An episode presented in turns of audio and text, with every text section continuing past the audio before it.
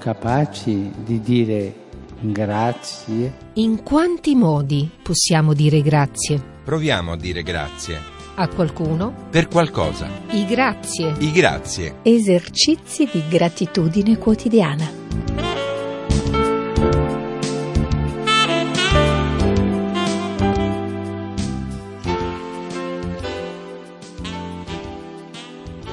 Abbiamo bisogno di tenere lo sguardo fisso su Gesù. Per noi cristiani il cielo non è più lontano, separato dalla terra. In Gesù il cielo è disceso sulla terra e grazie a Lui, con la forza dello Spirito Santo, noi possiamo assumere tutto ciò che è umano e orientarlo verso il cielo.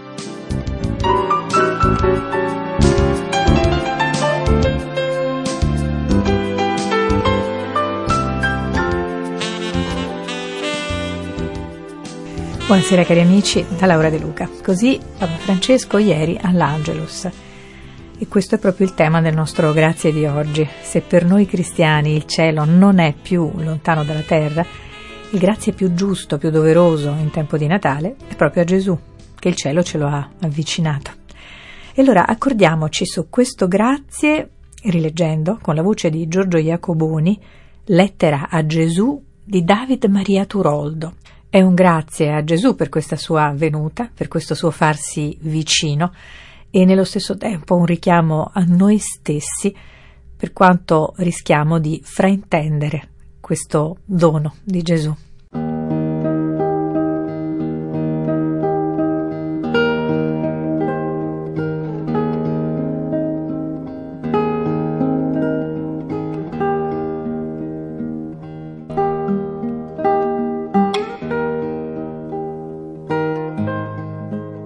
Caro Gesù, anch'io ti voglio scrivere quest'anno una lettera di Natale. Spero di non bamboleggiare e anzi il proposito è di dirti cose molto serie. A parlare con te non si può non intendersi, è come parlare con la propria coscienza. Comincerò col dirti che non ti ho mai scritto una lettera natalizia, neanche da bambino. Lettere per le quali ho avuto sempre una particolare diffidenza sia perché solitamente sono segno di un vischioso sentimentalismo che contrasta subito con la serietà del Natale, una festa tra le più drammatiche secondo i Vangeli, sia perché lettere suggerite dai grandi e fatte fare ai bambini con una dose non piccola di falsità. Credo infatti che quasi tutte queste lettere indirizzate a te, Gesù bambino, nascondono uno dei primi gesti nei quali gli stessi fanciulli non credono, pur stando volentieri al gioco. Fa comodo ed è di loro interesse. Lettere dunque che potrebbero segnare l'inizio del non credere da parte di molti, a protezione di molti interessi. Certo non di tutte si potrà dire così, ma così si deve dire del costume che è un'autentica parodia della festa. Spero dunque di non avere nulla a che fare con simili bambinerie. Ti voglio dire subito perché ricorro anche pubblicamente a questo espediente di una lettera natalizia, indirizzata proprio a te, povero Cristo, che, nato appena, tutta Gerusalemme si turbò. La lettera è il genere più confidenziale di ogni scrittura. Di solito si scrive una lettera a un amico quando non se ne può fare a meno, quando si ha l'anima gonfia o si hanno cose che non si sanno a chi dire. Allora, non c'è che l'amico del cuore. Del resto, tutta la mia vita e tutti i miei scritti sono stati un colloquio ininterrotto con qualcuno. Ho scritto che lo stesso Dio per me è il tu necessario e inevitabile, magari un tu senza risposte. Ma forse questo che ora ti dico è il motivo principale, è che sono giunto a un'età da sentirmi finalmente fanciullo, a invecchiare bene, a sapere invecchiare. Si entra in uno stato tale di infanzia e di libertà che è come scoprire le cose di nuovo, nella loro realtà più vera, qualcosa che potrebbe far pensare all'infanzia precisamente evangelica. Se non tornate fanciulli, non entrerete nel regno.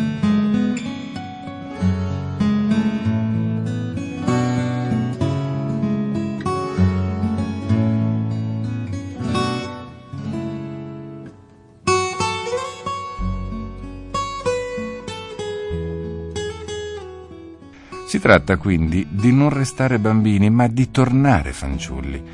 Come dire che le bambinate non piacciono neppure a te, oh divino amico. Come dire altro è la fanciullaggine, altro è la semplicità seconda, la semplicità conquistata, che poi coincide con la giovinezza dello spirito e con la libertà del cuore. Ora, io ho paura che questi nostri modi di festeggiare il Natale siano appunto delle bambinate, cui nessuno crede, compreso il riferimento a certe cerimonie e a certi discorsi che si fanno anche a volte nelle chiese. Ma di questo parlerò più avanti. All'età devo aggiungere la ragione finale, che cioè dopo quello che mi è capitato, è inutile e forse impossibile continuare a fingere o a tacere. Quando a uno si dice Guarda che hai un cancro bello bello seduto nel centro del ventre come un re sul trono.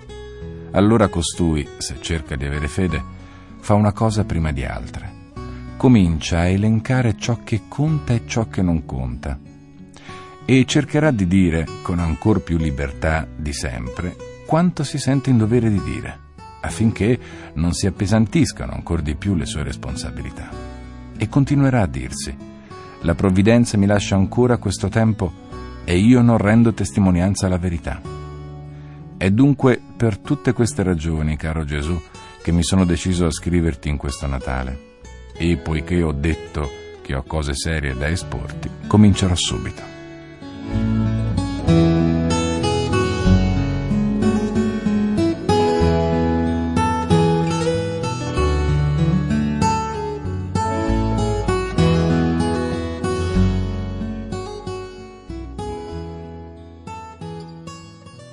Non credo, proprio per nulla, ai nostri Natali. Anzi, penso che sono una profanazione di ciò che veramente il Natale significa. Nei Vangeli si tratta di una venuta tragica, di un tuo impatto col mondo da essere sconvolgente avanti ancora che tu nascessi. Tanto che il profeta Simeone dirà a tua madre, mentre lei ti presenta al Tempio ancora avvolto nelle fasce natalizie, dirà proprio questo che tu sarai segno di contraddizione e di rovina per molti. Tutta la descrizione del tuo Natale, secondo l'Evangelista Matteo ad esempio, si riduce a poche parole. Nato Gesù, il re Erode si turbò e con lui tutta Gerusalemme. E subito esplode una strage di innocenti. Secondo Luca, non solo non c'era posto per te in qualche ospizio appena decente, ma c'era solo una stalla e una greppia ad accoglierti tra il fiato degli animali. Marco neppure ne parla e comincia subito con la voce che grida nel deserto, preparate le vie del Signore. In Giovanni c'è addirittura un conflitto metafisico fra luce e tenebre e dice che le tenebre non ti compresero. Dice che sei venuto in casa tua, ma i tuoi non ti accolsero. E noi tutti a suonar zampogne a non finire. E tanto più la cosa è tragica, in quanto non è detto, ad esempio, che noi, noi dell'Occidente, degli altri non so, o so troppo poco, e se sono come noi peggio per loro, ti abbiano veramente accolto, sinceramente accolto, interamente accolto. Anzi, perfino quel tanto di positivo che confermerebbe la nostra condizione di cristiani anche questo va giorno dopo giorno deteriorandosi, particolarmente in questi nostri squallidi tempi. Pure se l'aspetto umano della vita sarà comunque indistruttibile e alla fine vincente, tuttavia oggi, specialmente nel nostro Occidente, dicevo, il cinismo e l'arroganza e il potere omicida e l'egoismo e l'interesse puramente economico e quello monetario, l'indifferenza e l'ateismo, tutto questo oggi non solo è dominante, ma pure fa sfoggio di sé, quasi si trattasse del massimo ideale da raggiungere. Tanto è vero che, come canta un salmo, il Salmo 12, oggi la pietà va morendo, i più vili emergono, è al colmo la feccia.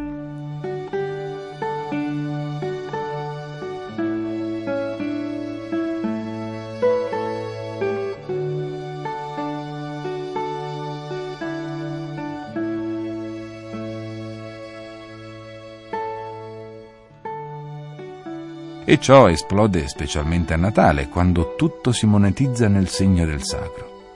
E perfino il dono, il senso divino del dono, viene profanato, poiché tutto è all'insegna del commercio e dello scialo, e non sono risparmiati neppure i simboli santi.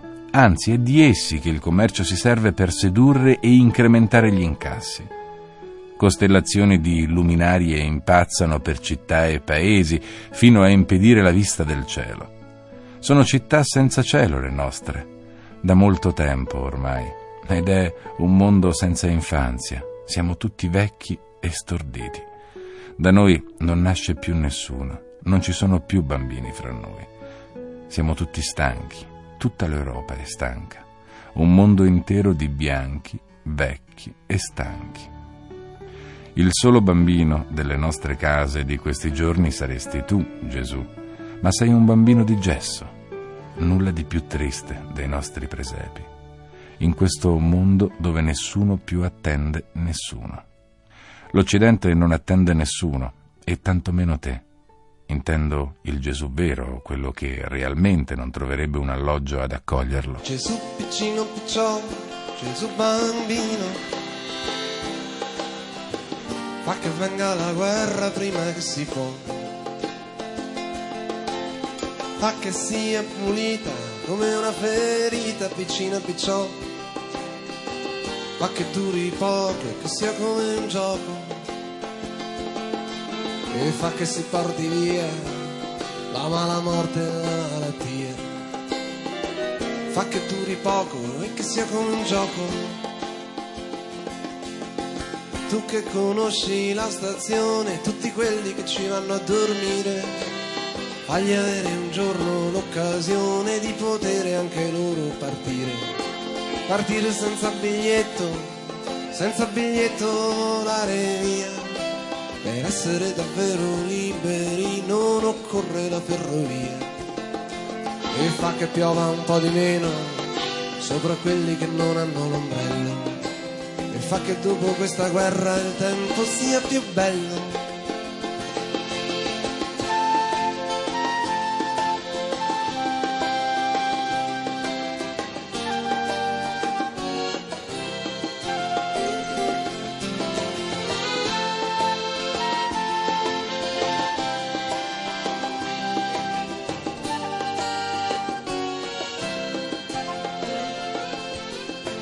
Gesù piccino picciò, Gesù bambino comprato a rate.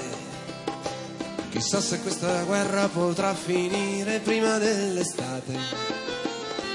Perché sarebbe bello spogliarci tutti quanti e andare al mare avere sotto gli occhi, dentro al cuore, tanti giorni ancora da aspettare. Giorgio Iacoboni ci ha riletto la lettera a Gesù di Davide Maria Turoldo. Cari amici, il nostro grazie di oggi era il grazie più centrato e più doveroso per questo tempo di Natale.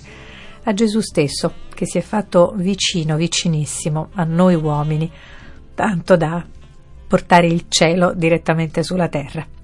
I grazie di oggi terminano qui, sapete che sono un appuntamento feriale da lunedì a venerdì e quindi vi do appuntamento per lunedì prossimo 30 dicembre, sempre qui su Radio Vaticana. Ciao!